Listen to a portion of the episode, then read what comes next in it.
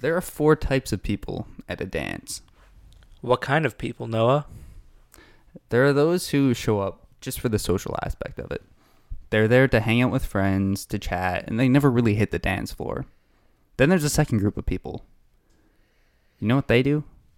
What do they do, Noah? They hit the dance floor because their friends are out there, but they're not really into it. They like, they'll clap their hands a bit, they'll move, mm. but they're not, they're not really into it. The third group of people are those that are the tryhards, but they can't dance. They're into the music, they feel it, they're trying, but they can't dance. So they're out there, they probably look stupid, but they don't care. Or maybe they care, but they don't show it. Mm. And there's the fourth group of people, the people who are the dance floor fiends. They're out there, they can dance, and they, they show it. They're just completely into it. One of us is group four, one of us is group three. Uh, am I group four? You're group four. Nice. And I'm group three. I mean, I was literally hoisted on the shoulders of ma- of a man for like two-thirds of Sweet Caroline. It's that's actually, yeah, it's accurate. So that is there. a literal I thing that happened. That. I witnessed that firsthand. It was kind of frightening. You almost fell on me. Well, what was it like watching that?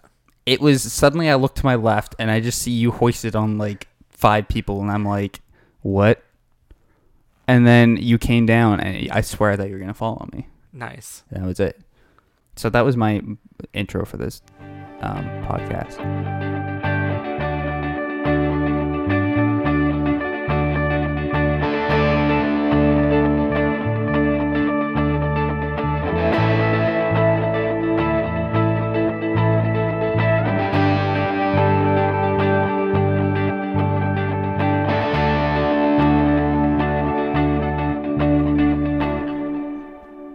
So, this podcast, we're back.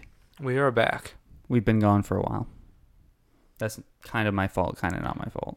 It's a lot of people's fault. It's also exam season's fault. You're taking your headphones off. Yeah, because it's I can't really, it's not making a difference anyway. Okay. Um. Yeah, I mean, my co-host, Glendon Frank. Hello. Yeah. Woo. He was busy. He had exams. He had papers. He had a life. I had, did you, did you, did I tell you what my schedule was for like forty-eight hours? Was that like recently? Yeah, because like last week I had an exam Friday morning, a paper due Friday night, and then an exam Saturday morning. Oh, wait, no, you did tell me that. Yeah. Because I remember, because I think I one of those nights was when I helped you. Friday, yeah. It would have been Friday It would have been night. Friday night. I was up until like two thirty working on my paper. Yep, you were. And then I had an exam at nine a.m. and I crushed both of them. What was the exam? I think poetry. It was don't poetry. Even remember. It was poetry. I mean, that's pretty solid. Yeah. I mean, what was I doing during that time? Well, you asked me to edit your paper, so I was slamming that out.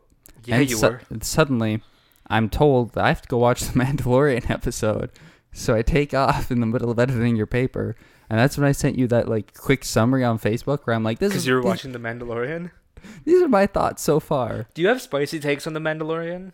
I enjoy it. Like, I, I know you don't enjoy it. I really like the latest episode. The latest episode I really want to enjoy, but I feel like I have so little faith in the show at this point that I am not invested in anything. What's funny is that's how so many people felt after The Last Jedi. See, The Last Jedi made actually interesting character choices, at least. I, I don't know. I really like the characters. I mean, we still, we've learned a fair bit about The Mandalorian, at least his backstory. I feel like... Here's the thing. I, I would have agreed with you up until episode four. I feel like in the last couple episodes, I've learned less and understood less about him. Especially, what was it, episode six, I guess? Where he makes like three or four completely different moral choices, and I don't understand why.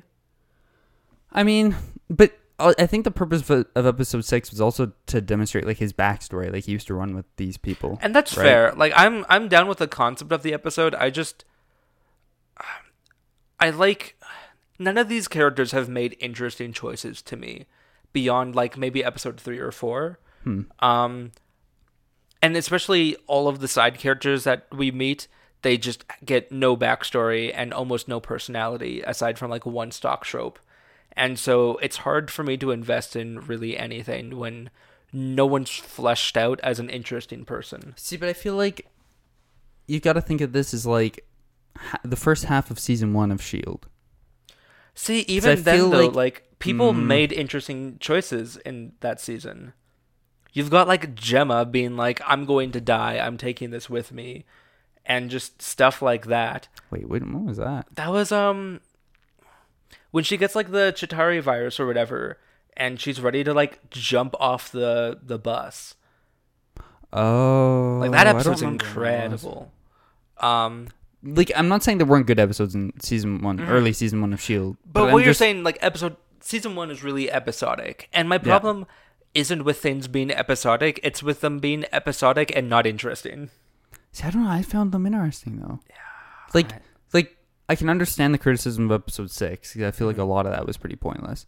Episode um, episode five and six are my biggest problems. Also, episode two I wasn't a huge fan of, but like I still had faith in the show at that point. See, episode five I kind of enjoyed just because oh. of like everything to do with Tatooine, and it was like I hated that we went back to Tatooine. But you had to. Why? For Boba Fett. We don't know if it's Bo- going to be Boba Fett. I get you know what I, it, you know what I'm it betting. It should be Boba Fett. You, you know what I'm betting though. Mm. Okay, end of episode eight, they're, or it's sometime maybe. No, I'm thinking end of episode eight. Yeah. Like, they're probably going to still be surrounded, like, almost dead. Like, like still at the end of episode eight, they're yes. going to be stuck in that yes. room the entire episode. Or maybe they find themselves in a different... Honestly, anyway. I'd be kind of fine with that, if they did it well. Anyway, you just see Slave One, like, appear overhead and just, like, light up the stormtroopers. And then the, the season ends with, Bo- with Boba Fett exiting out of Slave One. Don't give me And hope. Then just, like, cuts. And also, Baby Yoda's going to live. Baby Yoda's gonna live. I want. I I just I want something drastic to happen to Baby Yoda. No, Baby Yoda will live. Like the end of the episode, I wanted to be impacted by that, but I wasn't because I didn't care. Oh my goodness! I was crying. Were you? For my son. No, I wasn't actually. I, I've seen people who are like, "Man, this episode was so emotional." I'm like, I felt absolutely nothing. I mean, I thought the ending was shot really well. It was shot. I think it was shot confusingly. I understand what they were trying to do. I just... Are you critiquing Deborah Chow? Yeah. I really liked episode one, three, and four. And she directed episode four. I thought she directed episode three. Nope, four. Okay. I liked episode four. Well, maybe it was three. Who directed episode four then? I don't remember. It was either three or four. I think it was you three, because right. I remember three being really good and everyone yeah. being like, this was Deborah Chow. Um... Yeah, you might be right. I don't think anyone involved is a bad director or a bad writer or a bad storyteller. It's just, this doesn't seem like their best shot.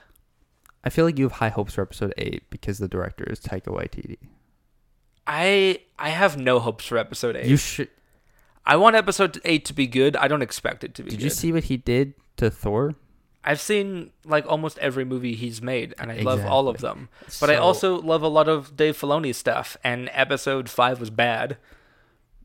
I feel it, but he also, it was his first time directing a live action That's anything. Fair. Like, it was his first attempt. Yeah. So I, I I go easy on that. And it was... But even, my problem isn't as much the directing as it is like the writing and the characters. Because yeah. the characters in episode five, you have discount James Franco, Um, whose motivation makes no sense, because he's like, I'm a bounty. I want to be a really cool bounty hunter. I'm True. Not in it for the money. I just want to be a bounty hunter. Yeah, no, you're you're right about that. And I'm like, that doesn't make any sense at all. Um, and then you have mm. freaking Mei-Na Wen, who's yeah, it was disappointing. Cra- she's like, not dead though. You don't think she's dead? No, I I don't want her to be dead. I don't expect them to not make her dead. But like, I love her as an actor. Her character might as well not exist. Yeah, oh, I mean, like, everything, like, that and episode... And then there was, like, crazy hair lady with the pit droids. I thought she was fine. I didn't. She was supposed to... She's a comedian. She's supposed to add humor to it. She, was she wasn't funny. She was fine. She liked Baby Yoda, and that's good enough for me. Anyway, I don't hate The Mandalorian. Mandalorian is fun. I just wish it was more than what it is. That's fair. And I feel like you just need to wait for... I think season two will start to, I don't know, jump into things more. But we'll see. Maybe. Um, we need to move on from this because we've already spent... This is turning into the Star Wars podcast. I'm down with that. Um, okay, quick story. And then we're going to jump into your quick review of The Rise of Skywalker. We'll see how quick it is. Oh, boy. Um, so, recently, we we're both going to Europe. I think we said that in the last episode. We so. mentioned that it might happen. Well, it's happening. Well, last week we were told to send in like forms and documents and whatnot. You know? Yeah. Like I'm aware. Our passport. So I got my passport, took a picture of it. Totally forgot about all of that until like Monday at four a.m. Nice. And I'm like, oh crap, what am I going to do? I didn't, I thought there were like two forms we had to fill out. Mm. There were ten. Yeah, it's like a long document. It was a long document, and one of them was asking for like travel insurance, of which I did not have travel insurance that's, yet. That's the thing I'm still stuck on. I haven't handed that in yet. I just handed it in and didn't fill that part out. But the worst part was at four a.m. I needed a non-family member witness. Oh, yeah. So what do I do? I hit up Facebook Messenger and looked to see who's online. No one's online. So I'm like, uh-oh. Finally, one person comes online, and it's my... My friend who I was I was in his wedding party. Oh, nice. Who I didn't expect to be online at four a.m. Because he's like, no, I can never reach him when I need to. Wham, bam. I'm able to get a signature at like five a.m. to get this done. Look at that. And that was such a clutch moment, and it scared me. And I was so stressed out for two hours. And then I found out today that other people still haven't submitted their forms. And I was really pissed that I spent all that time at night doing that. So, point is, all of you who didn't submit your forms, hi, you have no excuse. I was up at five a.m. Oh, I don't have an excuse. Did you not submit any of them? Uh, no. I'm doing it today. Here's the thing. You need. Yep. Here's the thing. Um, Tuesday happened, and I was like, oh, whoops, that should be in. But um, yeah, that's exactly how I felt. I had other stuff going on, and also, I was... Here's Here's my thing. I get like hyper focused on one thing, and then mm. everything else just stops mattering. And so I was like, exam season, and I just didn't care. I was like, oh, I should hand this in. And so I started caring a couple days ago, and then I was like, I don't have this travel insurance stuff. And so I te- sent a text to my parents. I was like, I need this. And then they have said, not. I- They, they've been figuring it out, but I think today yeah. everything will be clear, so that's good. Yeah, I still don't have my travel insurance figured out, but I'll hand it in at some point. That's fair. Um, okay, that was my quick story. Yesterday. Oh, oh yes. Yeah, by the way, we should have had guests for this podcast, but I screwed up. It's I, okay, we will amend that. We, we, we're going to fix this by the end of the episode. It's going to be fun. But basically, that means... Hey, Noah, why don't we have guests for this episode? Well, we booked one. And then she got really, really busy and couldn't make it. Then we booked another. Well, I booked another for yesterday night, Thursday. And I realized literally an hour and a half before we were going to record that I had dinner with my grandma. Literally that at, at that exact same time. And I was already in Calgary at the O D R, like ten, fifteen minutes away from Ambrose. And I was so upset that I messed that up. But basically... We're still going to call her on the phone, and she's going to say some things. Yeah. Um, and, you know, it's funny this morning. Like, it's my birthday today. Yeah, happy birthday, this. Noah. Thank you. I needed to hint at that. Um, I was going to bring it up if you didn't. Um, all I was going to say is that this morning, while I was sleeping, most Good people movie. most people on their birthday are like, oh, yeah, they're thinking about, you know, birthday stuff. I was literally sleep dreaming about my podcast. But now we need to jump into Glennon's review of The Rise of Skywalker. Now, this will, might contain spoilers, so if you don't, if you haven't seen the movie yet... Mm-hmm. I just, think we're going to start spoiler-free, and then we might move into you spoilers. You have nine minutes. We'll see how that works. Um, so, like, what I said on Facebook is... literally what I was thinking through the movie. Yes. Like, I it just kept running through my mind through the movie of, this movie makes a lot of bold choices and does them in the least interesting way possible and then reverses half of them. Yep. And I feel like that's just kind of my overall opinion. The the two core... There's two core choices that this movie revolves around. One of them could have been done well, probably...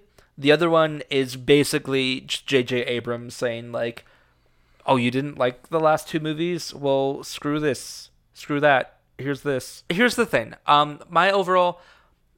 Force Awakens was really, really fun and had some interesting setup.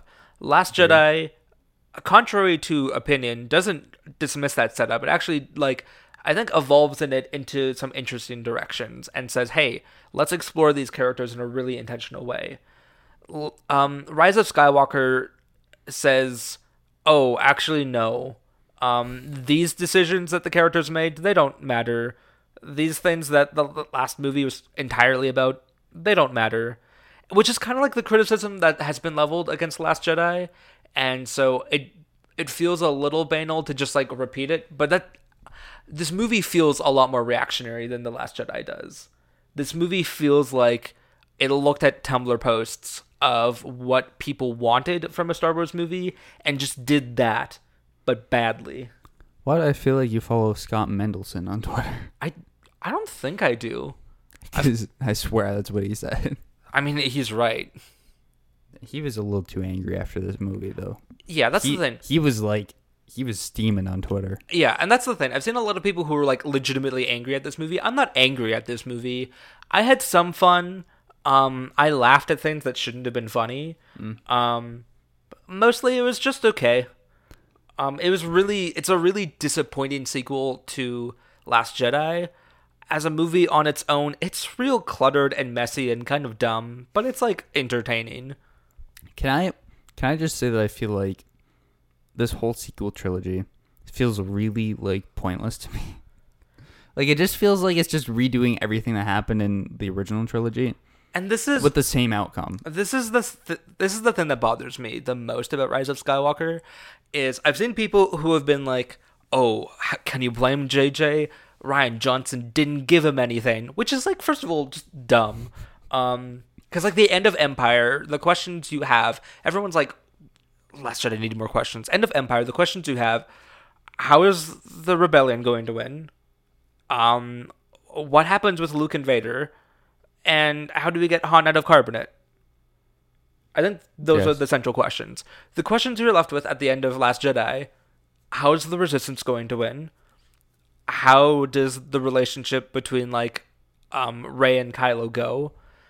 And, like, what happens with Luke? What happens with the Jedi? Well, we know what happens with Luke. Well, yeah, but, like, we figure he's going to come back as a Force ghost and stuff. And, like, there's all these... Last Jedi leaves a lot of threads, like what's the third lesson and all these different things. And Rise of Skywalker doesn't do anything with those. Um, I mean, I don't, I don't, I don't remember anything about the third lesson. Because Luke is like, "I've got three lessons for you," and he gives her two, and there's never a third lesson. Wasn't the third just that he like he sacrificed himself? I mean, it's not spelled out. Which... Like, that could be a way to do it. Because here's the thing, like, I know a lot of spoilers already for The Rise of Skywalker, yeah. even though I haven't seen it, because I read the leaks, because I didn't think they were real. Rightfully They so. Came out a month and a half to two months ago. Yeah. And they were pretty much right on the money. Yeah. Which is, I forgot that J J. Abrams and Bad Robot have a leak problem. Also, after watching this movie, I'm just not convinced J J. Abrams is a good storyteller. Because not only do I don't it... know, though, he has a pretty good track record of, Does at he? least, of beginning... things. He has a bad track record of ending things. Yeah, which is why he's a bad choice for like this movie Lost. Particularly. Here's the thing. Um J J is good at like intense like viscerating action and like setup, and especially at taking things that somebody has already done and like looking at it again. Cuz that's just kind of all he did with Star Trek. Like Into Darkness is just him wanting to make Wrath of Khan again. Here's the thing, like I, I didn't even I don't even think I actually feel a lot, like, the way I felt going to Into Darkness is the way I feel going to The Rise of Skywalker, because yeah. I read leaks for that, too, by accident. Oops. But the, which was also, like, but I feel like... And, like, Into Darkness is a fun movie. Like, it's a nothing fun, happens. And I don't, I don't know, I, I didn't love the direction. Like, I feel like I enjoyed Beyond more than I enjoyed Into Beyond's Darkness. Beyond's a great movie. Beyond actually felt like a Star Trek movie. It does. I love Beyond. Like, and I, I like the first, like, the new Star Trek movies, but I don't know if it's particularly a good movie. Yeah, it's like, been I enjoy a long time. It. Um, but, but, like, having watched, like, T N G and most of Deep Deep Space Nine at this point. Oh, yeah. Like, I like Beyond more than I like the other two recent but yeah, movies. Like, my thing, Rise of Skywalker not only feels like a bad sequel to Last Jedi, it feels like a bad sequel to The Force Awakens. And it also just feels like a poorly conceived movie. In terms of character choices and stuff. I just feel like they could have ended the... Well, not just the trilogy, but like the... What would you call it? The saga? Mm-hmm. In a more... I don't know, satisfying way. Oh, absolutely. And And this is my thing. Um, I think I was starting to say this, but... Are we spoiling now? No, not yet. Um, people people have this reaction of, like, like J J was forced to do Rise of Skywalker the way it was. That's not true. There are ways that you could have taken what The Force Awakens and The Last Jedi set up and then united them in a way that retroactively made those movies look more cohesive. That's kind of what Dark Knight Rises does. Um, Dark Knight Rises has, like, problems on its own, but I feel like it does a good job of taking Batman Begins and The Dark Knight, which are, like, pretty standalone movies, and saying, like, hey, look, there is kind of an overarching theme mm. to this and direction to this. Yeah. Um, and Rise of Skywalker doesn't do that. It just... It introduces so many new elements. Like, I'm not even talking about um, the character that has been teased in all the trailers and everything. Just, like, there's so many things that are randomly introduced that you could have, like, just used prior lore for. Here's the here's the thing that I feel like uh, that plagued the sequel trilogy as a whole. They should have had, like, a cohesive story going Absolutely. into it. And it does not look like they did. Yeah. Like... I- If they would have, there's no way they would have left the introduction of Palpatine to the, the last no. episode. Like, because it's so... This movie feels more clearly than anything else that, like, they have no idea what they're doing with the story or with the characters. I don't think they're familiar with, like, Star Trek... Star Trek... Star Wars lore yeah. as a whole. Like, I they, think J J. Abrams specifically isn't very familiar with Star Wars lore. Like, there's so much in, in the E U that they could have used. Oh, yeah. And instead we got, well, this. Anyway, do you want to get... you? You're really itching to get into spoilers. I feel like that's a good, like, spoiler-free take. We got to, like, keep this moving, so... Yeah, that's fair. Okay. Spoilers. Spoilers time, from now on. Can you we can... talk about the fact that Duel of the Fates is not in the movie? Yeah, Duel of the Fates is... You can, you can edit this and be like, hey... clicked at this point if you don't want spoilers. Jump to the forty-five minute, forty-five second mark if you want to avoid spoilers. Okay, hold on. Hold on, though. Yeah, Duel of the Fates doesn't show up. So what was the like? What was the score for when they're actually like, doing their lightsaber battle? Honestly, I don't remember. I have no... Like, I... Somebody was talking to me about this uh, on the drive back, and I don't remember the score for that fight. Honestly, the fight on Endor is boring. You didn't need to... I didn't know that, but... What? That they fought on Endor. You see that in the trailers. I knew they were on Endor. I didn't know they fought on Endor. That's, you see that in the trailers. You see, I read the leaks, but I skipped through them because I didn't want to know everything. They're, they're fighting on the wreckage of the Death yeah, Star. Yeah, I know. I know. Okay, I'm curious... I didn't know Endor had water. I, I think it's in the Endor system. I don't think it's the planet Yeah, I Endor. think it's a different moon or something. Yeah. But, okay, what... I want to hear what you got from the leaks. Um, so basically, like, a lot of the plot elements, like, throughout the movie, I kind of just ignored because I didn't want to spoil everything. Like, mm. for example, um, like, Poe and Finn, I don't know much about their storyline. I know something about, like, being trapped in sand and that Finn is going to tell Rey something and then he doesn't. Yeah. There's a lot of that. Wait, that was in the leaks where, like, he just doesn't tell her the thing he was going to say? Oh, no, I'm pretty sure I read that after the Okay. Yeah, which is dumb. It's like this whole three-beat setup where it's like, Rey, I need to tell you something. And Poe's like, what are you going to tell Rey? Like, ah, we'll talk about it later. And then it never comes up. What do you think it is, though? I, I thought... think I think it's one of two things. Yeah. What do you think? I thought it was going to be like, Rey, I love you, or something yep. like that. Um, or... I like... What's your other thing? That he's Force-sensitive. Or that is force sensitive. Yeah, those are the two options. I really like the idea because like this happens when they're on the sand planet about mm-hmm. to like fall, get into the sand trap. I like the idea that he was just going to say, "I don't like sand." Yeah, that would have been great. can we? Can we? Okay, I don't know why I read this part. It sucks because I know the ending really well, and the that's the worst part. Like the first half of the movie is really fun. Can I? Can I just say that they put Anakin's like lightsaber. Mm. In sand. Yeah. What kind of B S is that? Yeah. How upset... He literally... His whole story is, I hate sand. That's his entire arc. The whole, like, last five... You're talking about, like, the last five minutes or so.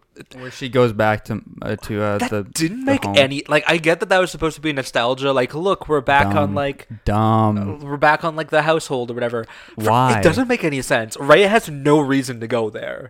Can I Can I just... Rey has no character attachment to that place. And she has no character attachment to, like, Luke.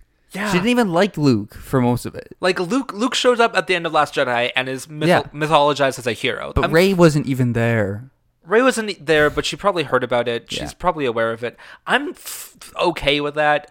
There's no reason for her to go back to, like, the household. Well, and, like... And there's no reason for him to take his name. Point out that Anakin hated Tatooine. Everyone Luke hated Tatooine. Everyone hates Tatooine's a bad place. So why go back there and act like it's some special place when literally every other Skywalker hated that place? Here's the thing. Have you read my um, discussion on Return of the Jedi yet? No, I haven't read okay. it yet. Okay. This is the thing. Return of the Jedi goes back to Tatooine. And since then, we keep going back to Tatooine. Yeah. That one I feel like is at least somewhat more justified it's, with the it's, plot. It's definitely more justified, but it's like... It's this recurrent thing. Return of the Jedi, Empire Strikes Back is like completely new locations, completely new lore, completely new stakes. And then Return yeah. of the Jedi is like, let's go back to Tatooine, let's go back to Death Stars. And every movie has gone back to at least one of those two elements. Speaking of which, one of the funniest moments in this movie to me, um, I don't, you haven't mentioned this at all, but I'm going to say it. Um, there's mm. a reveal with the Star Destroyers. Isn't there something to do with, like, the navigational devices or something? There's that. Um, that is, like, a weird plot point. So you haven't heard about this then. Um, what? There's a point where they reveal... So wait, is it that each of them has, like, a Death Star? Yeah. Yeah, yeah, I yeah, heard about that. Yeah. So, so Palpatine builds this whole Star Destroyer fleet, and Impressive. every single one of them has a Death Star cannon, which is the dumbest thing. I've heard that, the like, Ian McDermid's performance is really good, though. It's fine. And so is um, Adam Driver's performance. Adam Driver is good. Um, he doesn't get any lines after his redemption.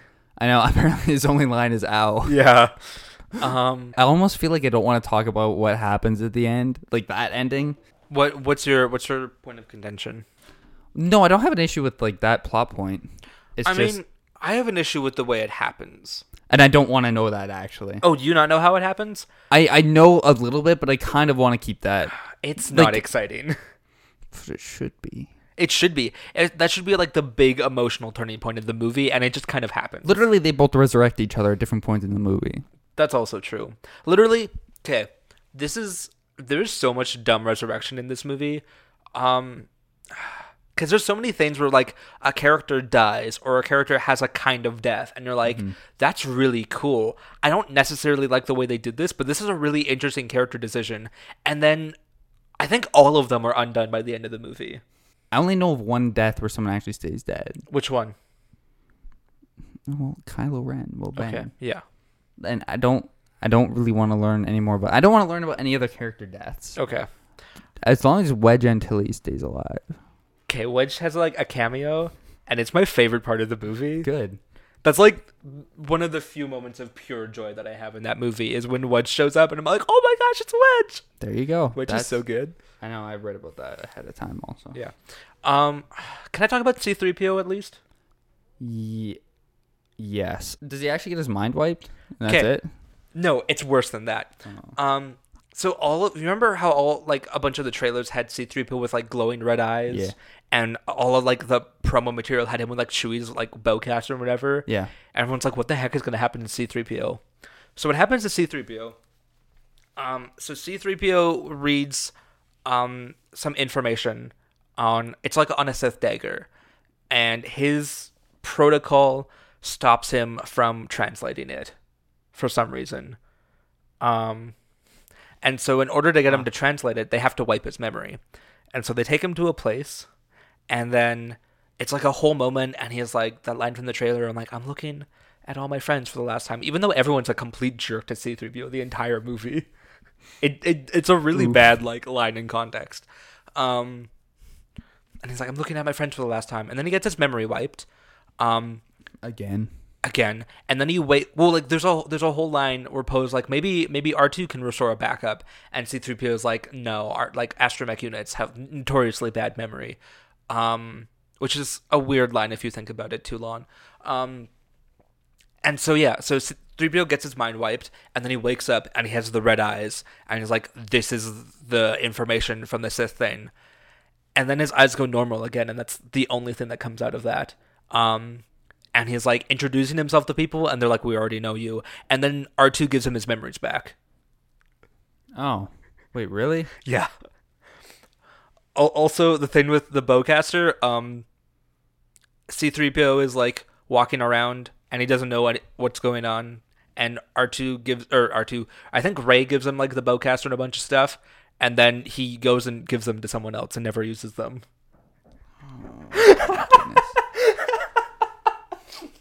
I kind of like that the prequels did a better job of wiping C three P O's They memory. Did. It was an actual, like, dramatic moment in the prequels. I mean, this it literally doesn't mean anything. That's just disappointing. And that's the entire movie, is just decisions like that where I'm like, okay, erasing C three P O's memories would be, like, a really interesting choice.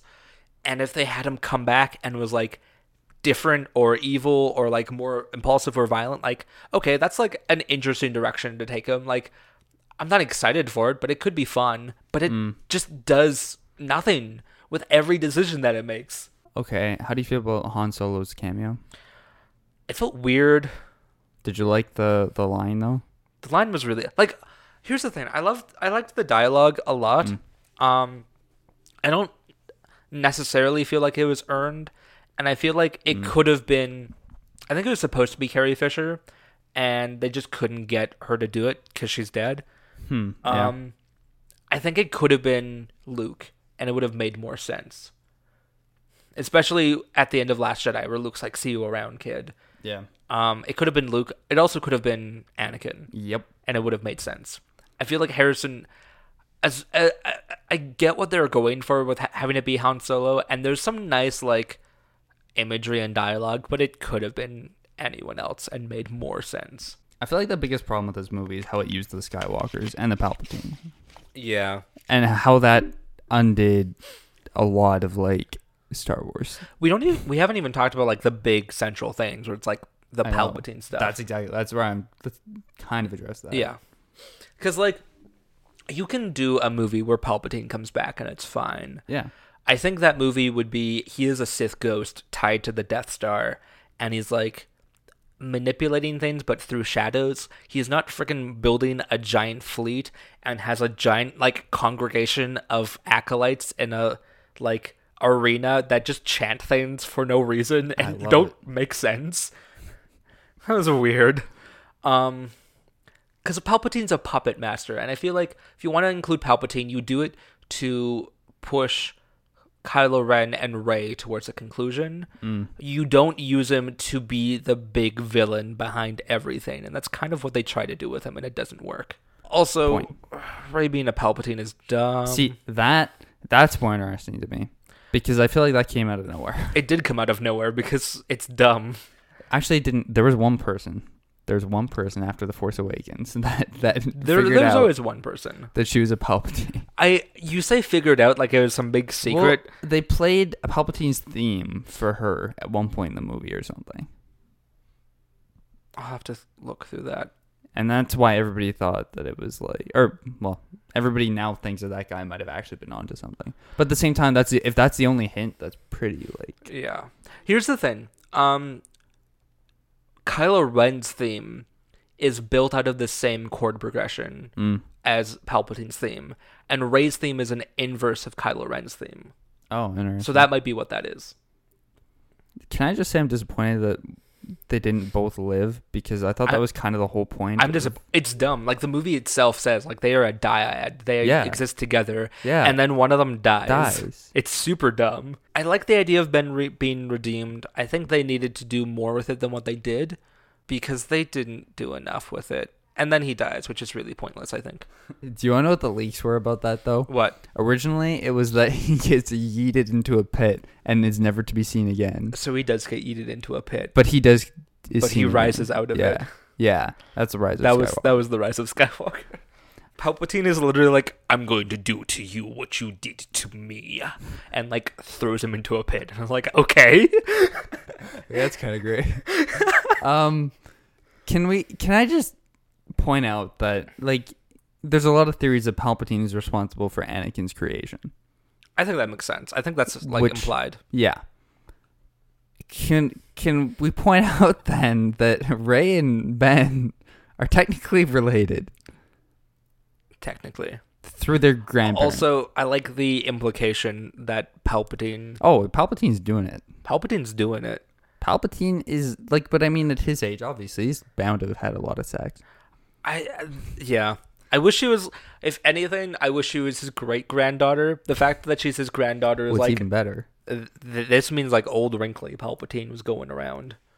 Mm, no. It It does. Because her parents were like, what, twenty-five or something? Or twenty, something like that. twenty-one, twenty-five.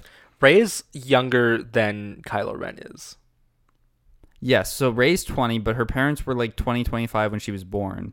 So we're talking like forty years in the past. We're talking like prequels Palpatine. We're, and here's the thing. That man was smooth. I, I don't know if we are. Anyway, it doesn't matter. Um, I think it's prequels Palpatine. It has to be. It's the only time I don't know. I don't sense. know if the timeline matches up for that, but or also maybe maybe it could be like in between episode three, episode four, Palpatine. I think I think that's what it is. That's fine. He's scarred. He had, you know. I just prostitutes exist. We talked. Yikes. We talked last week about uh, my my thoughts on the Rey character, and mm. my thoughts still stand. Um, just. I have to ignore this movie because, like, the way the first two movies present her as is somebody who is trying to find who she is. And she finds herself not in her lineage, but in self-actualization. Um, her lineage doesn't matter. Well, um, what matters is who she is. And this movie true. says, no, you're a Palpatine. That's why you can do anything. And that's dumb. That's It's a complete but sabotage. Then she denies that. She denies it, but it's still, like, a fact. And she ends up saying, I'm Rey Skywalker. Which is also dumb, because that's also her, like, tying herself to other lineages and not herself. But weirdly enough, I do feel like it, it completes the New Testament parallel. I guess, but I don't know. It's very much a betrayal of what Rian Johnson, and I feel like what Abrams himself set up in The Force Awakens. Because The Force Awakens is like, you need to get away from your parents. They don't matter. And then Last Jedi is like, your parents didn't care about you. And this movie is like, your parents loved you a lot, by the way. It's like, okay. Yeah, but they also were nobodies. But they're nobodies who had the last name Palpatine, which is dumb. Yeah. Good old Palpatine. Also, I like how we're treating Palpatine like a last name because yep. it is. But also, Sheev Palpatine's a stupid frickin' name. I love that name. You take that back. A- anytime I see people refer to the Emperor as, like, Sheev, I'm like, what are you doing? I just refer to him as the Senate. Um, but yeah, I just like, feel like the, the whole Star Wars thing where it ends with a Palpatine being the sole survivor and all the Skywalkers are dead. It's really stupid. It's just like... Doesn't that mean Palpatine won? It kind of does. Like, his whole goal was to have his lineage survive and the Skywalkers die. It's super dumb. And, like, that's what happens. It's so dumb. I don't...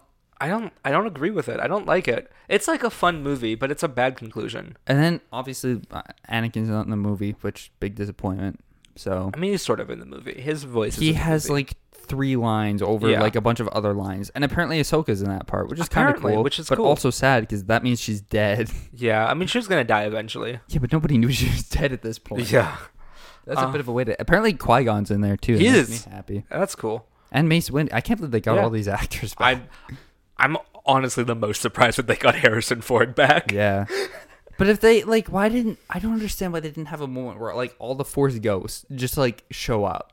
It would have not been the ch- most cheesy thing to happen in that movie. Exactly. They have um, everyone has a Death Star on their ship, and also Palpatine shoots lightning in the air and blows a bunch of stuff up, and it's so dumb. Hey, unlimited power. That was the second moment I laughed out loud in the theater when I knew I shouldn't have. Unlimited power. And then there's like other things this movie has. Like Re- Rose doesn't do anything in this yeah, movie. Yeah, apparently she has less lines than like some of the new characters. And none of the new characters are good. Is Lando like, good, though? Lando's okay. They do some alright things with Lando, but they've got, like, a Dio, this droid, who serves one purpose and is comedic relief and is stupid. They have um, Zazie? Z- I don't remember what her name is. Um, some character who's, like, attached to Poe and doesn't really have a characterization. Is that Carrie Russell's character? Yeah. Okay. She's, like, just okay. Um, and then Lando's daughter, who's not actually his daughter, but yeah, is actually his daughter. Like, that's not revealed in the movie, and the last line between them is really weird and yep. vaguely uncomfortable.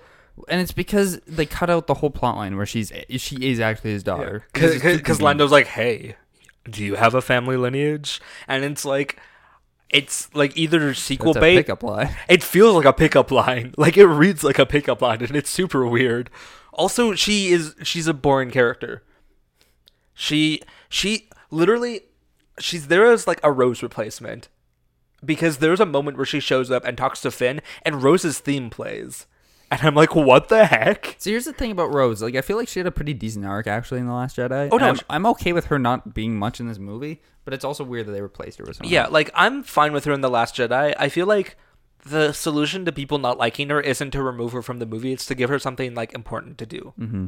Um, but instead they remove her from the movie and replace her with all these other people who are less interesting than her. Like, the, what was that? Tandy Newton? Is that the actress? For who? Um, Lando's fake daughter. Oh, I don't know. I'm trying to remember is. if that's Tandy Newton or if that's someone else. Um, I just remember the name Tandy Newton being used. I don't know what she looks like or anything. Um, Because, yeah, she shows up and she's like, hey, I was also a stormtrooper. And that's the only character she gets. Also, she rides horses. Well, I feel like she's... This movie introduces so many people who don't do anything interesting just to, like, fill with plot. Once you get into, like, um, exploring the Death Star, which is real short for some reason... And then everything with the endgame is just, like, really, really boring. And just a lot of, like, visual spectacle that doesn't mean anything. I'm going to quickly jump in from the future because I've now seen the movie. And I actually kind of really enjoyed it. I recognize that there are definitely pacing issues and plot issues. But at the same time, I feel like it does explore the theme of fate versus free will in, like, a fairly enjoyable way. It's not the most original way. Or the best way, because it's been done in far better forms. But at the same time, it's an interesting comparison or contrast with Revenge of the Sith, where Anakin is clearly fated to fall to the dark side after he's been fated to be, like, the chosen one. It's an interesting, like, fate versus free will exploration in the Re- Revenge of the Sith as well, because he feels fated, or it's always been his destiny to be the chosen one, but then throughout the movie, it's like... He feels like it's fate that Padme's gonna die and he has to try to save her, and that involves turning to the dark side, and Palpatine's been manipulating him for the last, like, fifteen, twenty years or whatever. Um, so it's interesting that, as opposed to that, you get that Ben does believe both he and Rey are fated to fall in the Rise of Skywalker, and that's a belief that Rey struggles with throughout the film, especially once she finds out that she's a Palpatine. She feels like it's her destiny to... well, fall to the dark side and rule from there. However, they both both characters realize that they're able to choose their own fates. Um, even though she was created by the embodiment of the Sith and is drawn to the dark side, Rey chooses the path of the Jedi and draws her power from them. It's interesting that in that final scene of her versus Palpatine, it's clear that her power is not being drawn from her genetics per se, but from the Jedi of the past that she's finally able to communicate with. Um yeah, so I found that, I don't know, I think, like, I don't think she's just a powerful Jedi because she's a Palpatine. I think it's also because she chooses to embrace the the Force from or through the Jedi heritage kind of thing.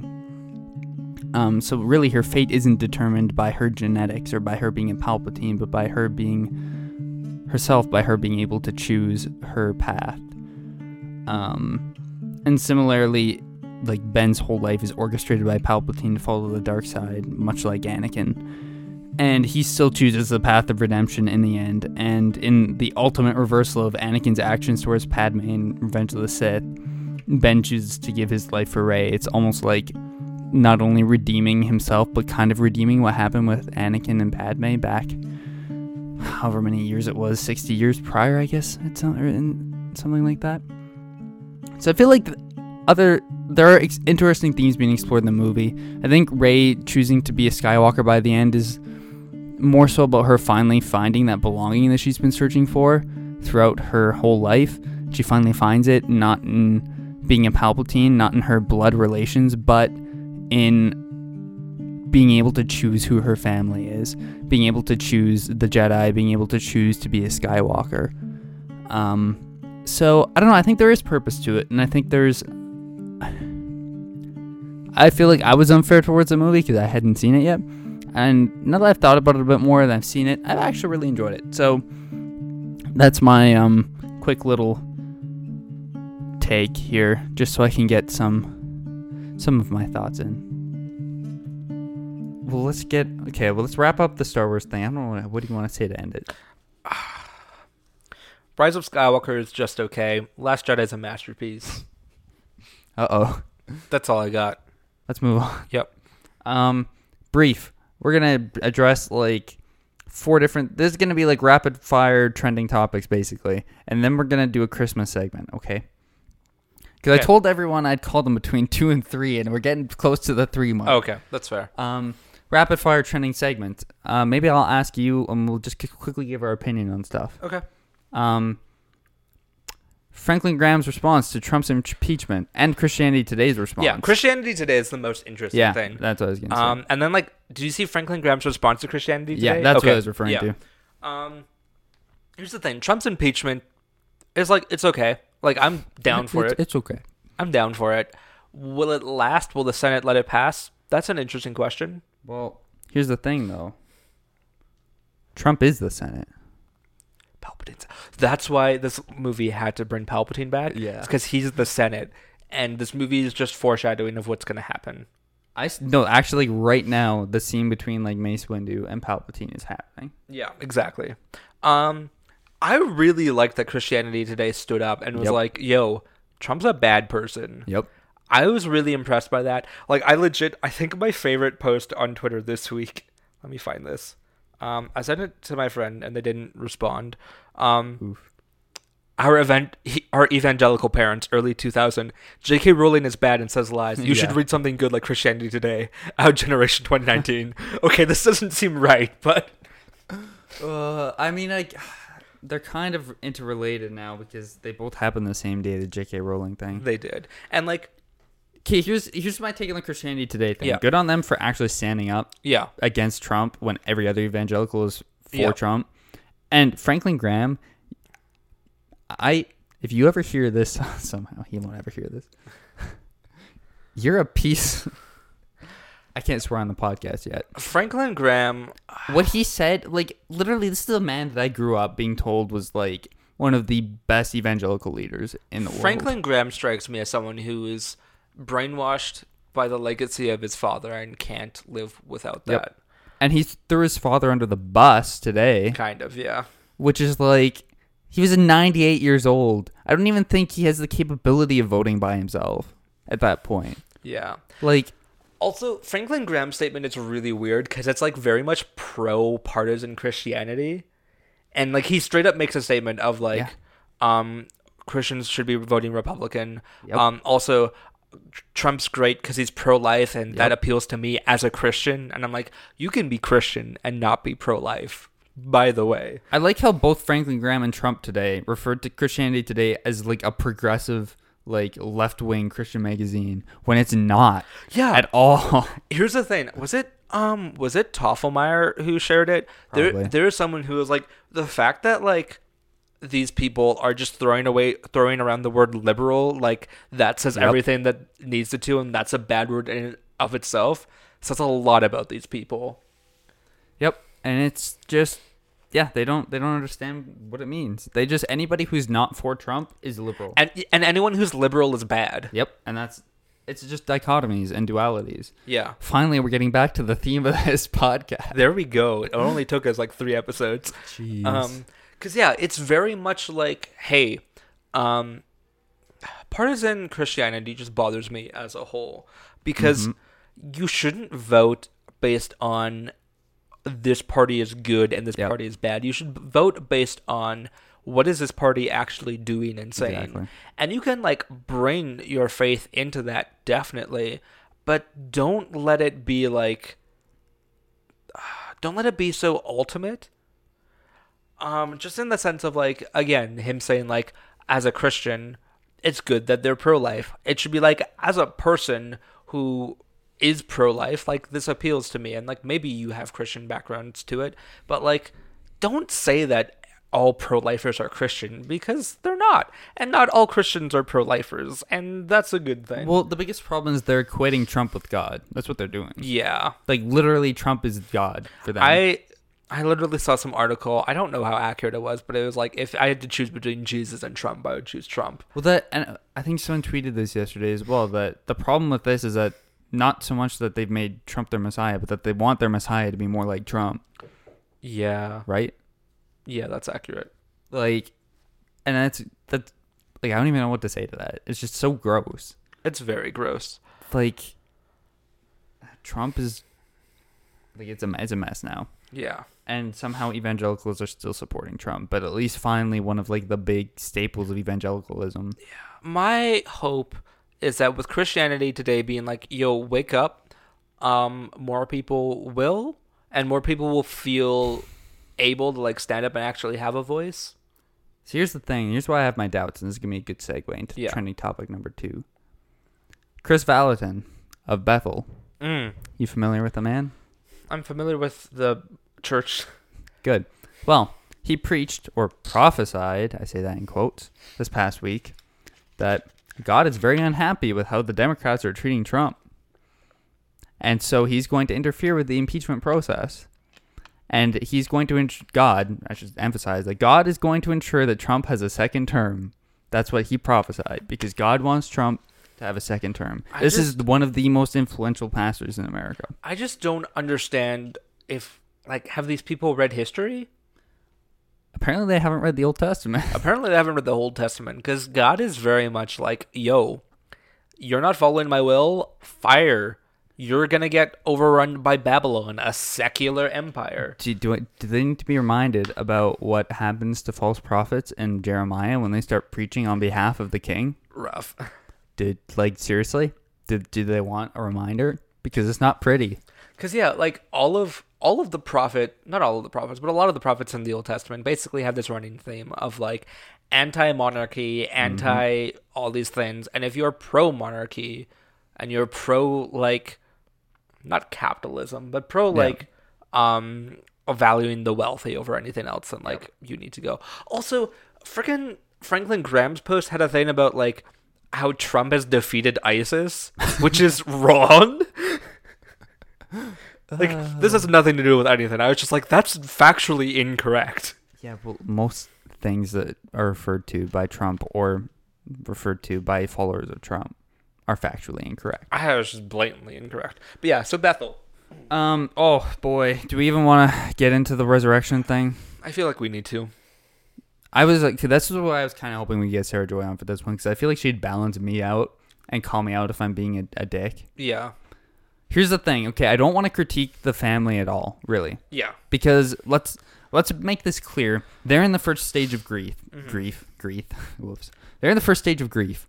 Denial. They're, they're in hard denial. They're the denial. People who walked out of Rise of Skywalker and was like, no, maybe that was a good movie. Yeah. They're, they're like, seriously in, like, and I can't. I can't imagine losing a two-year-old child out of nowhere. Oh, like, yeah. just suddenly stopping breathing and they're mm-hmm. they're gone. Like, I would be in denial. Yeah. I would probably be believing these things. I'd, I'd be doing, if not worse things. Mm-hmm.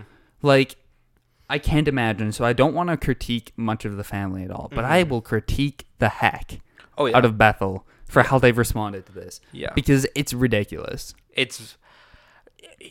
Here's my tension.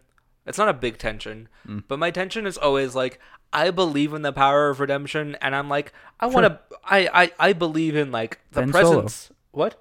Ben Solo. Yeah. And I believe in, like, the presence of miracles. Yep. But to put expectations on miracles and expectations on redemption. You're quoting is... Nikayla's tweet. Am I really? Yeah. I didn't I didn't I didn't mean to, but to put expectations on God especially is mm-hmm. dangerous, and that leads to a crisis of faith. See, here's the thing for me, because I don't think too much about miracles or whether or not they are legitimate. Like, I don't care. If Fair. it happens, it happens. You know, I'm not going to critique it too much. But with this one, with this one right here. Because this has been, like, industrialized is the problem. This is, like, yeah, exactly. It's, I would almost say, corp. what would it be, corporatized? Yeah. Um, the thing is, what this is going to do to the family is make them suffer so much more. Exactly. Like, clinging to this idea that their child is going to be resurrected. Exactly. Like, and in... this is this is what I'm saying about, like, expectations. Yeah. Because oh, if yeah, you yeah. if you if you live in hope of, like, maybe my child will be resurrected, like, I would say that's naive, and that God would usually be like, live in the present. Uh, mm-hmm. Henry Nouwen would definitely say that. Um, Literally every mystic and spiritual writer ever yeah. would say that. Uh, Mark Buchanan would say that. Live um, in the now. Live in live in the present. But, like, to say God will resurrect your child yep. and let's start a GoFundMe to make sure that happens is disgusting. It's corporate. It's industrialized. It's profiting off grief. Yep. Um, and it sets expectations on God, because what inevitably happens is your child doesn't get resurrected, and they're like, where was God in this moment? And that becomes a crisis of faith. And that causes yep. people to leave the church. Yep. It's just um, bad theology. It is it's just bad theology. bad theology. And it's going to hurt a lot of people. It's going to hurt I, so I, many people. I tweeted that this week. That it's going to hurt people. Like, it's going to hurt this family the most, but it's also going to hurt people oh, in the Bethel Church. Yeah, one hundred percent. Because they're so, I don't know, brainwashed into believing that yeah. this is, like, a thing. And, like, I listened to Bill Johnson's little, like, sermon thing on his Instagram because mm. I heard it was interesting. And his whole... Every all of this is rooted around his idea that not everyone dies in God's timing. And I'm like... That's real dangerous. How do you even... Like, how is that determined? Is yeah. it just whether or not you like whether they're dead or not? Or whether yeah. you feel really bad or just a little bit bad? And this is this like, is always the thing that strikes me when people talk about, like, justice and God's will and all of mm-hmm. these things, is ninety percent of the time it's based on whether it's convenient for the person yep, or not. Exactly. Like, God's justice is just as long as it's convenient for me, and as soon as it's inconvenient for me, and as soon as it causes me, me to, like, love my neighbor or something like yep. that, God is unjust. Well, and, like, where, why is it that God, why is it that their child, this child's death isn't in God's timing when yeah. literally hundreds of children are dying every day? Yeah. Like, like, look at, look at frickin', like, Jesus' birth is surrounded by death. Yep. Surrounded by infanticide. Where, where is their resurrection? Exactly. Like, I mean, we can um, refer to the future resurrection if you want. Yeah, like, but still. But that's not what we're referring to here. No. Like, one, just because one wealthy Christian couple's child has died doesn't guarantee resurrection and shouldn't exactly. guarantee their resurrection. Like, um, they are not any better off than some woman starving in the streets whose child has died. And can I ask why they need hundreds of thousands of, if not millions of people to pray for their child to be resurrected? Yeah. Like, why, why do they need the money too? And why do they, like, when, when I look at the Bible and when I see Jesus res- resurrecting people, which twice it happens. I think it's more than twice. It's two times. It's Lazarus and then the centurion's daughter. I think. Um, also, the the woman, the widow with her son, in Luke. Oh, okay, could be. It could be. Okay, fine. Anyway, there's at least three. Jesus doesn't need a million people praying. No. For this to happen, he doesn't need to wait days upon days for it to happen. There's literally a dude in what is it, Second Kings, where ta- um, I think it's Elijah or Elisha, yeah, one like, of the two. One of them died. I think it's Elisha. Elisha dies, and his bones are buried, and some dead guy is thrown into his tomb and yeah. jumps back to life. Yeah, the bone. Yeah, the bones thing. Oh, believe me, Bethel loves that story. But Seriously. It's like no one prayed for that. No one expected that. That was just a thing that happened because God yep. was present, and I don't get the sense that God is present for this. And church. here's here's kind of the thing, right? I might I, this might be a little bit too far, but When I think of how they're having their big worship nights now, like every night, yeah. to try to raise this girl from the dead, and they're running around chanting and screaming and shouting and singing and whatnot, and they're all doing all these things, I think of Elijah yeah. on the mountain. Was it was it the Christianity Today article that like low-key distanced Bethel from Christianity? Yeah. And there's basically a few outed them as that. a cult. Yeah. Because that's a, that's what this is. This is like it's, occultic practice. It's literally Elijah on the mountain watching all the false prophets jump around, screaming and yelling, cutting mm-hmm. themselves, and him shouting, "Why don't you sing a little louder? I don't think your gods are awake. Yeah. Why don't you get Kanye on your worship set?" Seriously, and th- I wouldn't surprise me at all if they did. That's the thing. Like, and I'm not... I'm not even going to doubt their intentions. I think they genuinely have, some of them at least have good intentions. I'm mm-hmm. not saying Bill Johnson has good intentions, but I think some of the, a yeah. lot of people at that church genuinely are just trying to follow God or, mm-hmm. or experience God in the best way they can. Mm-hmm. But my goodness, this whole experience and trying to raise someone from the dead by doing that, it just, yeah, the it it feels like the false prophet kind of scenario. This is this is what strikes me about a lot of things about like uber conservative Christianity, where you get into the topics like like racism and sexism and stuff that have been like ingrained in the church. Yeah. I often feel like it's less this these specific people are to blame and more like there are people like what like we were talking about pro-life and like oh. the kind of the leftist stereotype of right-wingers mm-hmm. uh, who are pro-life is like they hate women and they just want to hate women. And there yeah, are that's like, not fair. Yeah, and I've I've talked to a lot of people who are pro-life and had arguments with people who are pro-life, and like the theme generally isn't that they hate women; it's that they have a very different, skewed perspective. But I still think um, there is room for like the leadership to be like, yeah, we hate women, and this is the way we get control, and that's how these things start. Yep. It's not about the people; it's about the leadership. And yep. in this, like, yeah, sure, there are people who legitimately believe that this resurrection will happen, yep. and then there's the leadership who's like, this will get us fame and power and yep. money, and this is the reason we're going to invest in this. Exactly, and that is disgusting. You know what I was waiting for like this last week? Rise of Skywalker to be a good movie? No, I, I remember I read the leaks months ago. No, I was just um, hoping. Um, I was waiting for Trump to comment on the Bethel situation. Has he not? No. That's but I, I was su- I was busy. surprised. He has other things yeah. on his mind. Because I figured Bethel's pretty in, in tight with the Trump administration. That's very tight with the Trump administration. So I, I was surprised he didn't. Man, wouldn't that have been something? That would have been spicy. All right. I think we got almost, gotta... almost as spicy as J K. Rowling supporting transphobes. Dang it. Okay, here's the thing. I don't even want to get into this because it's so complicated, and it's like I feel science, like it's science. Mike simple. has said has said what needs to be said on Twitter already. Yeah. Here's the thing, though. Like the way she's she put it was that like people who are transgender aren't like legitimately transgender. Yeah. Because you can't change your sex. Mm-hmm. While she's technically right that you can't change your sex, your sex and your gender are not really related. Also, it's... or at least intertwined.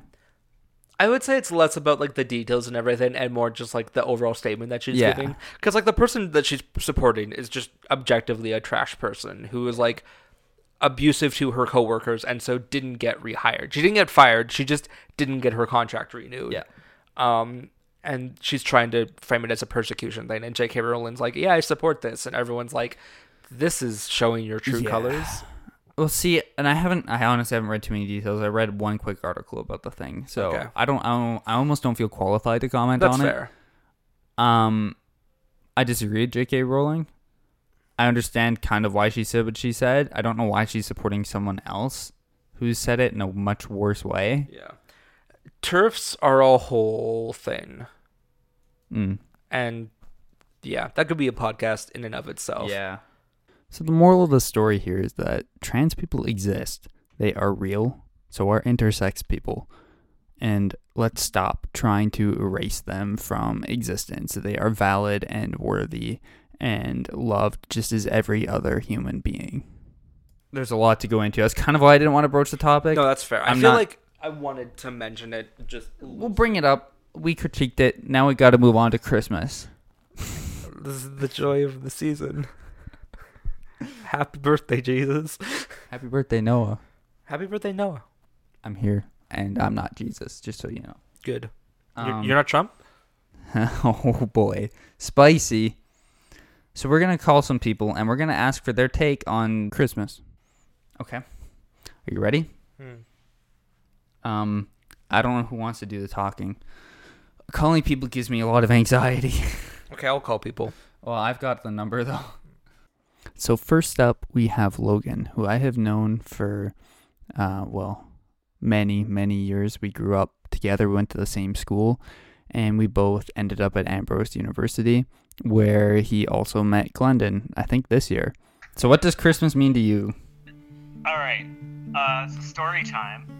Perfect. Um, and maybe just my own journey, uh, being a kid at Christmas time and kind of the challenges and um, what I've come to appreciate about it. Um,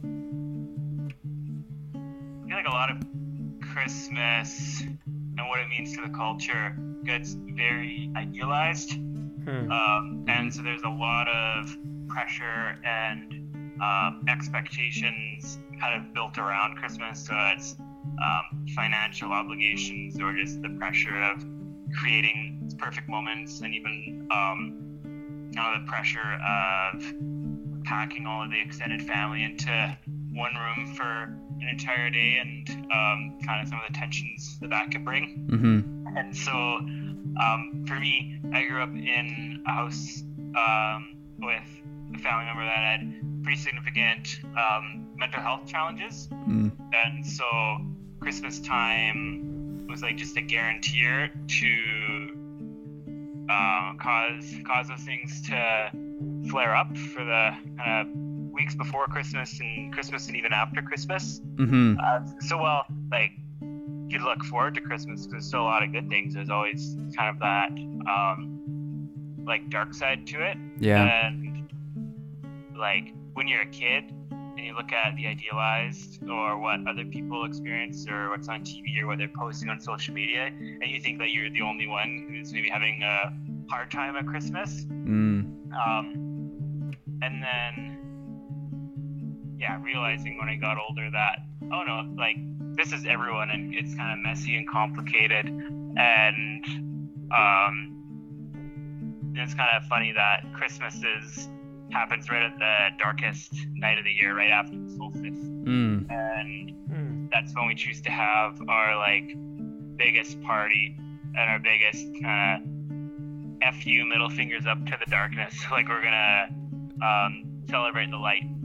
And yeah, so that's that. When I thought of it that way, when I was moody fifteen year old, mm-hmm. uh, that really stuck, and that still kind of stays with me to this day, that um you know, like even like right now I have like a couple friends who are just like life circumstances are gonna have like a really hard Christmas. Mm. Um and so it's like what what does Christmas mean to them? What can Christmas mean to them? How can we celebrate light and be a light in other people's lives in um, a season that can be really good but can be really difficult?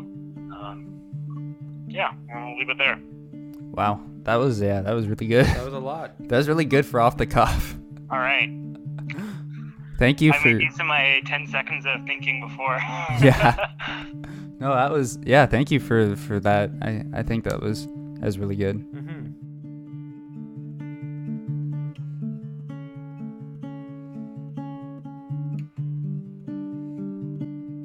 Emmanuel by Lisa Wells Eisenhower. Emmanuel, you come in silence to the world of my crooked, noisy places, places rough with agendas that leave me bruised, spirit light low, a bare glowing ember. Emmanuel, I will give you quiet moments, bits of silence stolen in the clamor of the streets. Let my silence straighten a way for you to smooth my rough spots, to heal my bruised spirit, to fan my faith's faint flame, to prepare in me a vessel for your incarnation.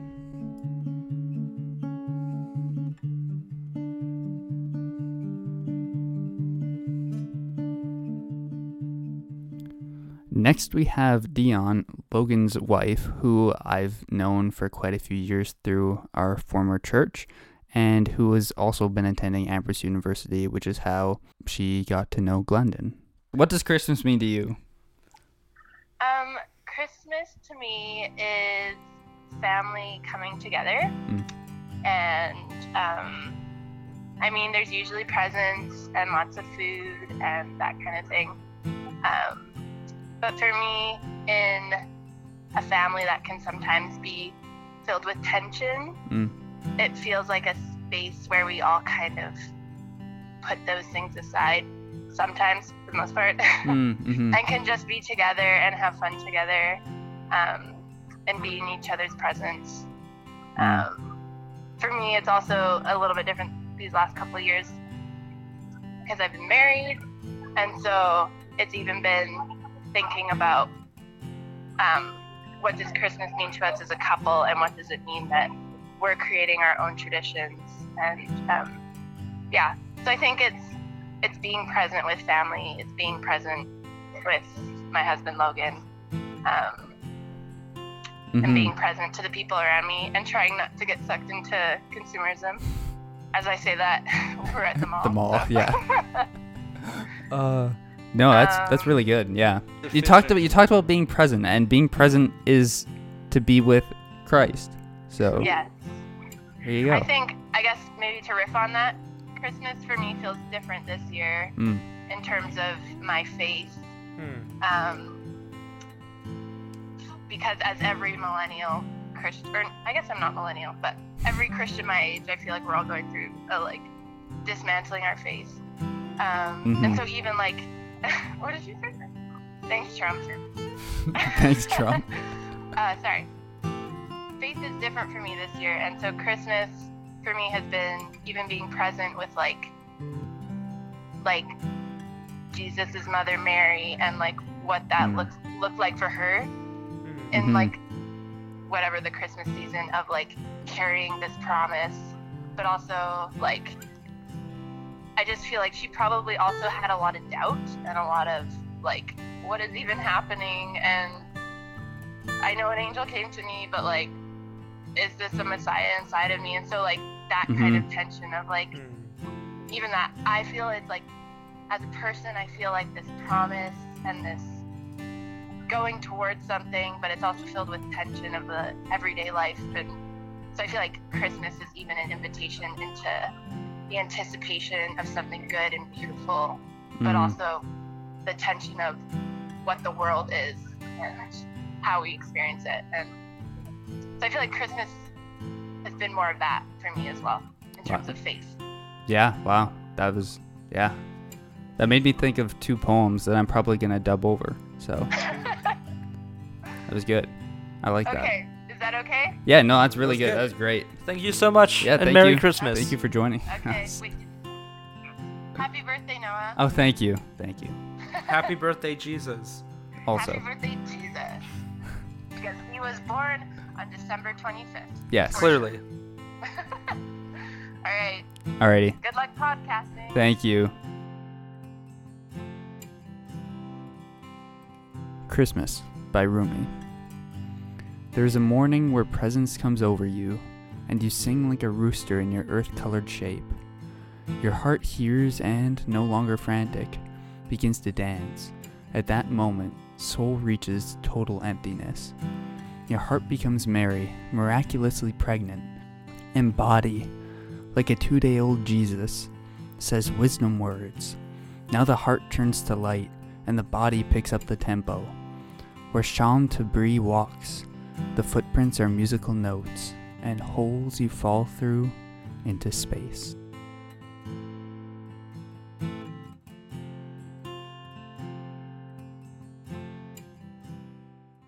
Hi, Schubert. I just wanted to ask you, coming from the thirty forty Vision podcast, if you had a favorite Christmas memory or what Christmas meant to you. You can answer either of those questions. Um, I think I'll briefly answer the the latter question. Um, so Christmas kind of stopped being like this magical thing uh, for me. Um, I don't know. it, I think over time, as I got older, um, I started to realize that, like, the the fantasiza- uh, fan- fantasization of Christmas in movies didn't really exist, or um, it didn't really translate to, like, how it felt. Um, and, yeah, and so... Um, uh, Christmas just became, like, you know, something that happened. Um, and I've, as I've been, like, looking back, um, and hearing about a lot of, like, different traditions and stuff that people had, hmm. um, I, part of me was, like, a little bit,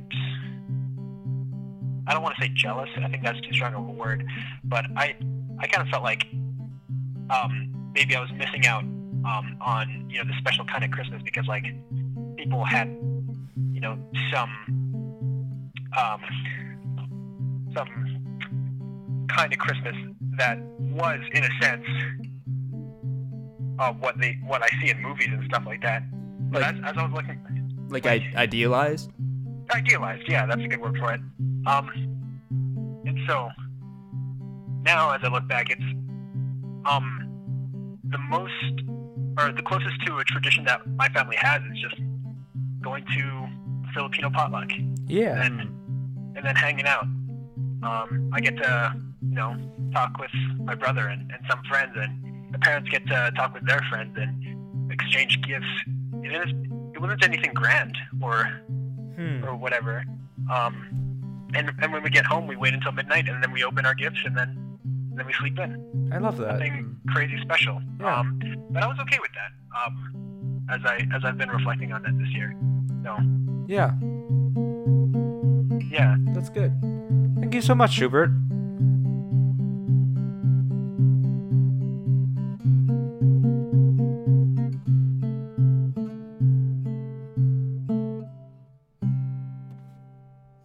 Hey, Noah.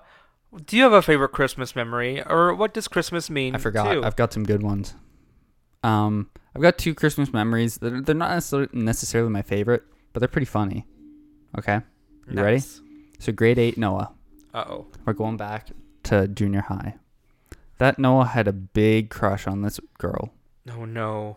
In, in my class. Um, there were only six girls in the class, roughly, I think. Hmm. And so she's one of the few, and... For Secret Santa, or whatever it was, we called it Secret Angel because we were a Christian what? School. And we didn't believe in Santa. So for Secret Angel... Only non-Christians believe in Santa. Goodness. For Secret Angel, I got word that she'd gotten me. And so I was really happy because I had a big crush Dangerous. On her. And so my one of my... Again, the friend who I am was in his wedding party. He back then was kind of talking to me... to me about it, and he was, I was like, oh, you can give her like some tips or whatever for what to get me or something. And then the day came when it was her last day because she had to leave early to go on vacation. Ah. And I was expecting to get a gift that day because she was my, you know, secret angel. So I'm waiting around all day. Her gift was a firm rejection. And at the end of the class, or at the end of the day, I'm waiting for her to to give me the gift, and she basically not like actually walked by me in the classroom, but for all intents and purposes what it felt like, and she gives it to my my good buddy Oren, who yes. is the groom, like the guy, you know, yeah groomsman. And so I'm like, what the heck happened? And it turns out she'd swapped with someone else to get Oren because she knew how to get him something easier than me. And so I was like, well, this sucks. And so, you know the song Last Christmas? Yeah. Where, you know, last Christmas I gave you my heart, but yep. the very next day you gave it away. Yep. I changed it to you traded it away. Yikes. Edgy eighth grade Noah. Edgy eighth grade Noah was real salty at that point. Anyway, I, I confessed my love for her later that year. She denied me because she had a big crush on one of my good friends. Was it They're Oren? Married now. It's not Oren. Oh, okay. They've been, her and Oren were friends for a really long time. Like, okay. Since they were three. But she married one of our mutual, like, really good friends. So, and they're, you know. They had a big thing. But anyway, second story. Do you grade... still have lingering feelings? No, not at okay. all. Okay. I got past that. Okay. By grade nine. Once they were actually dating, I was good friends with okay. the guy she married. Or it was dating and then married. Like, I was at their wedding. So yeah. I stand up at the wedding. I object. you didn't sw- give me a present in eighth grade, and therefore this yeah. marriage is a sham. Um, and then grade ten. So this is grade ten, Noah. So we've evolved two years. Grade ten, you Noah has another crush. Okay. Grade ten, Noah has a crush on someone in grade twelve. Whoops. Who he literally, like, barely ever talked to. Yep. And literally, I signed up to do sound for the worship team just so I could be on her worship team. Yep. Um, so it was Christmas. There, we had a Christmas market at our school growing up, and she was running one of the booths. And I remember standing like a bit away, just watching and longing. And that's when I realized Gross. I was a type four. Gross. Anyway, later that year, well, that was my Christmas that portion. Was, that was the moment you were like, I'm an Enneagram type four, yeah. grade ten Noah who doesn't know anything about the Enneagram. But I will say that, like, looking back, that's one of the moments where I realized, yeah, I'm defined by my longing for things. I even had a voice crack there, just like grade ten Noah. By my longing for things. Anyway, so that whole thing, like, we literally never talked. But that, like, I don't know, I always think back to that moment every Christmas because it's like that feeling, you know? You remember mm. the feelings. It's true. But I have something that's pretty funny that completes the story because six months later, I confessed my love for her over Facebook. On and your we, phone? We literally never talked, and I have it on my phone. Yikes. So this was June twenty-fourth, twenty thirteen. I won't say her name because that's not fair.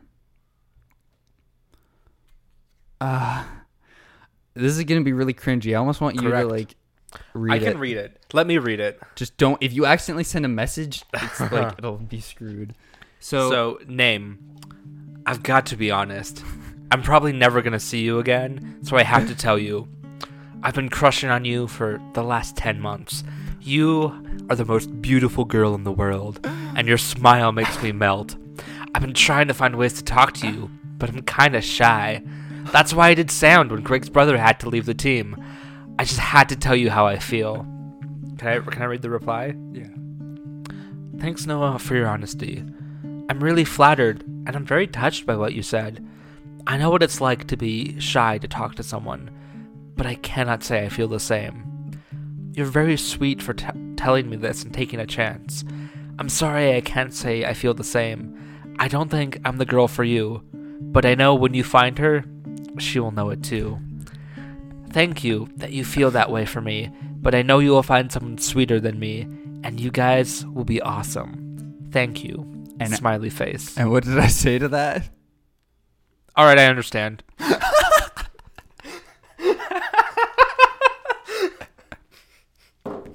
I like how she never saw that reply, apparently.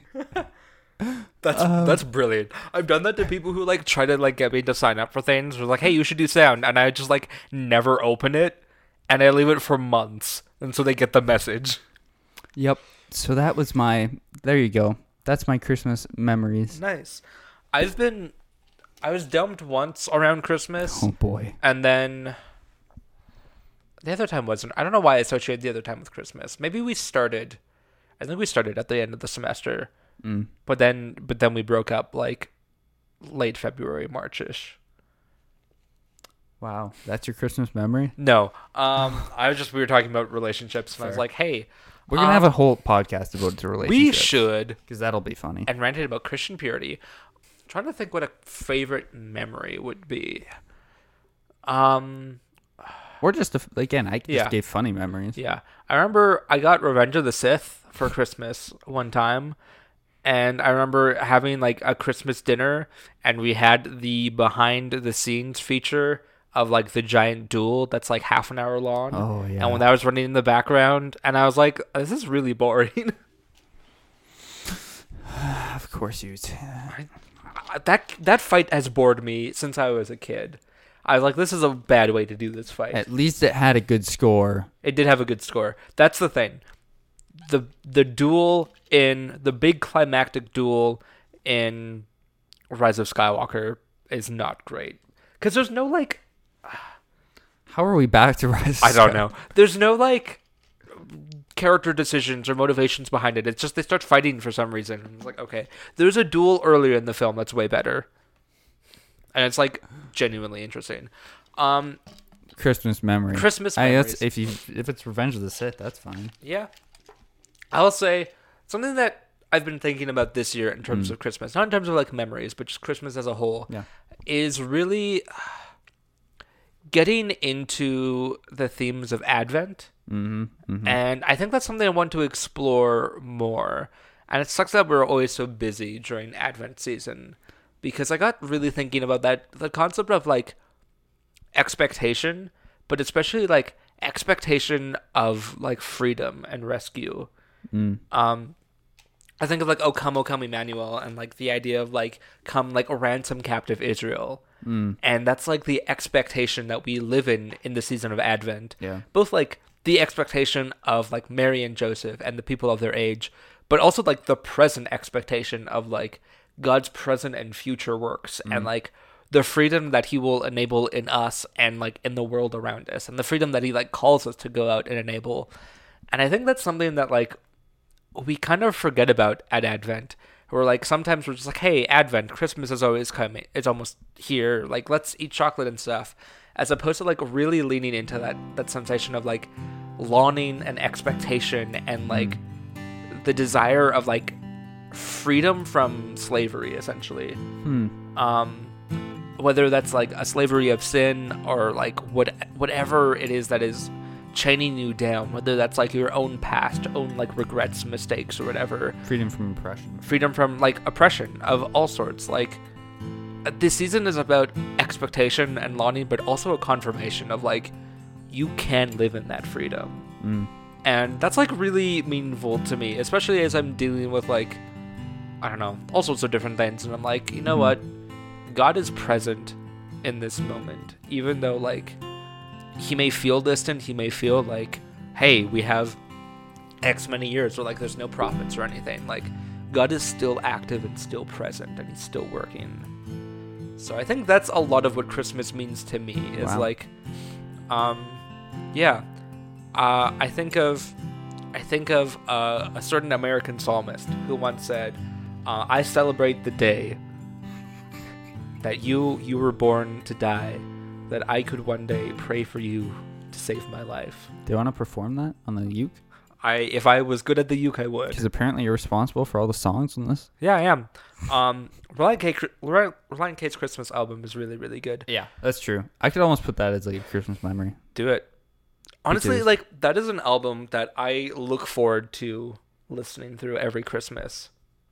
Actually, I was going to say something about your, your Advent thing, though. My Advent It was really thing? Good. Yeah, sure.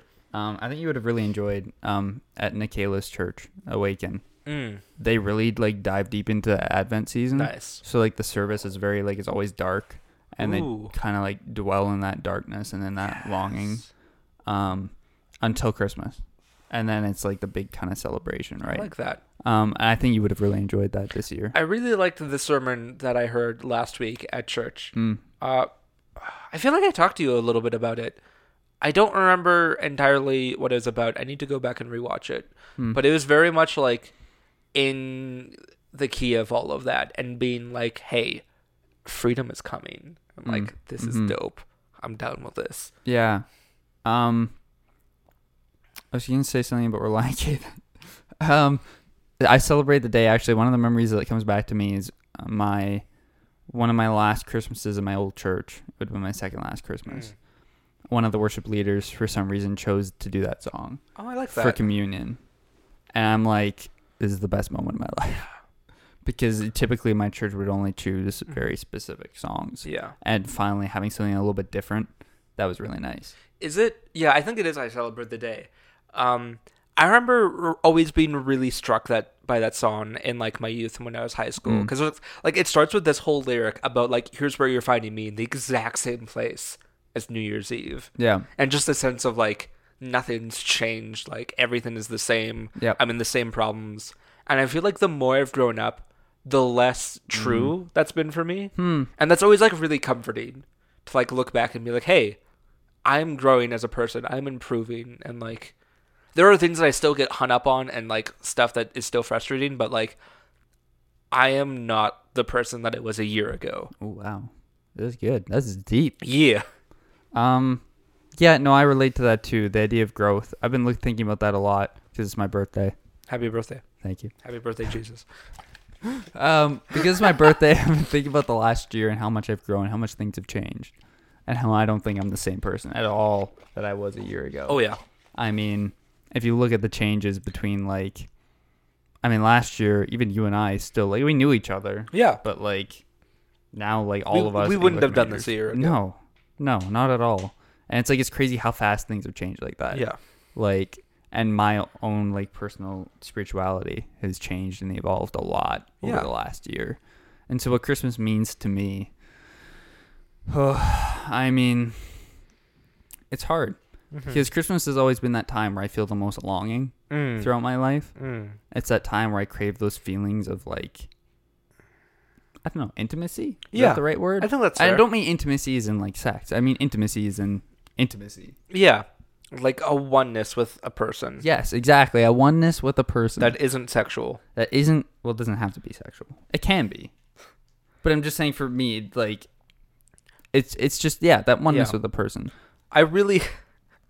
I don't like that I started thinking about the Cats movie in the middle of this conversation. Oh, good Lord. Nope, not going there. Nope. Um, anyway, so, like, Christmas has always been that time where I feel that sense of longing for that. Yeah. Um, ever since, like, grade eight. Yeah. Um, and so... Do you hate Christmas parties? No, I love Christmas okay. parties. See, I love parties. I love being with people. Okay. And this is Christmas, like the time of year where most of the time, like, you know, you get to be with people, be with friends. Yeah. There except, aren't there aren't teardrops in your stocking. I mean, sometimes. Okay, but really, it is weird because Christmas is also the time where I have to spend all most of my time with my family, which right. is good.